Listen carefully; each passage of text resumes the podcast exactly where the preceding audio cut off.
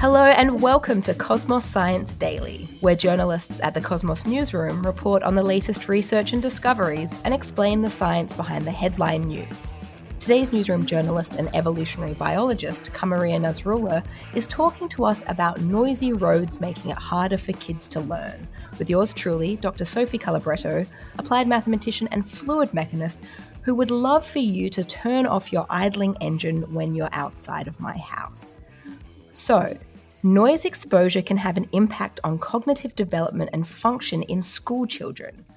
What are the links between noise and our brains? Qamariya, enlighten us. What are we talking about today? So, road traffic is the most common source of noise across Europe and the second most detrimental environmental factor after pollution. We know from experiments in animals exposed to high noise levels that their brains suffered changes to the occipital prefrontal, and hippocampus regions.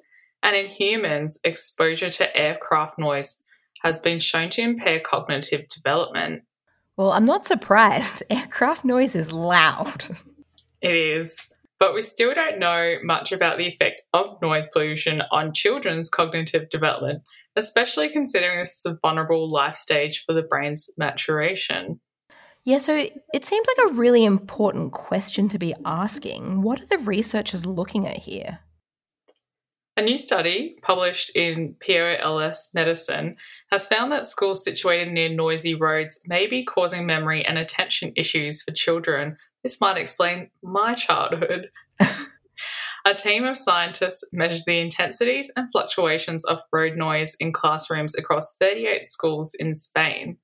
They measured the levels of exposure using markers both inside and outside of the schools, as well as near the students' homes.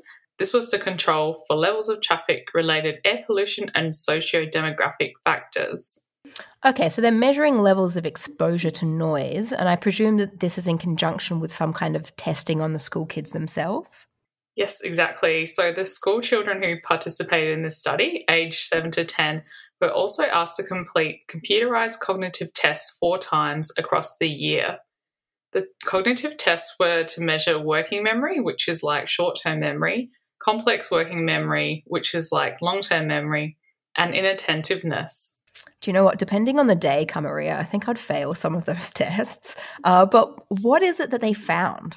The scientists found that exposure to higher intensity levels of road traffic noise, both inside and outside of the school, was associated with slower improvement of working memory, complex working memory, and attentiveness across the school year. For example, as little as a 5 decibel increase in outdoor noises resulted in an 11% slower development of the working memory, 24% slower development of the complex working memory, and a 5% slower attention capacity development on average. Hmm, okay, so those results are, are clearly not nothing. Did they talk about how or why they think noise exposure could be affecting kids in this way? Yeah, sure. So, noise exposure at school seems to be detrimental to children's development and learning, possibly because it's affecting a window where concentration is vulnerable to learning processes. And interestingly, inside the classroom, the fluctuations in noise more strongly impacted cognitive development rather than just the average noise levels. I, I mean, that is really interesting, but I guess it sort of makes sense. And by that I mean, you know, I think you can get quite used to sort of background noise, but it's those loud, sharp differences in intermittent noise that can be really distracting and annoying. I'm mainly thinking of the fact that my apartment constantly buzzes because there's a refrigeration unit underneath it. Uh, but that's not as annoying as when I hear my neighbors smashing about and doing random things. Back to the kids. Are they able to do something about this? This seems like an issue.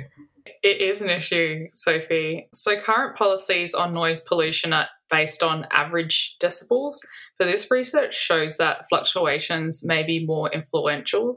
So, we really need to re examine local noise pollution inside and around school environments, especially in heavily populated urban environments. So there you go, noise pollution isn't just horribly annoying, it's actually possibly quite detrimental. Thank you very much, Qamariya, and thanks to everyone for listening. Be sure to keep an ear out for our next installment of Cosmos Science Daily. This podcast was brought to you by Cosmos, a publication of the Royal Institution of Australia.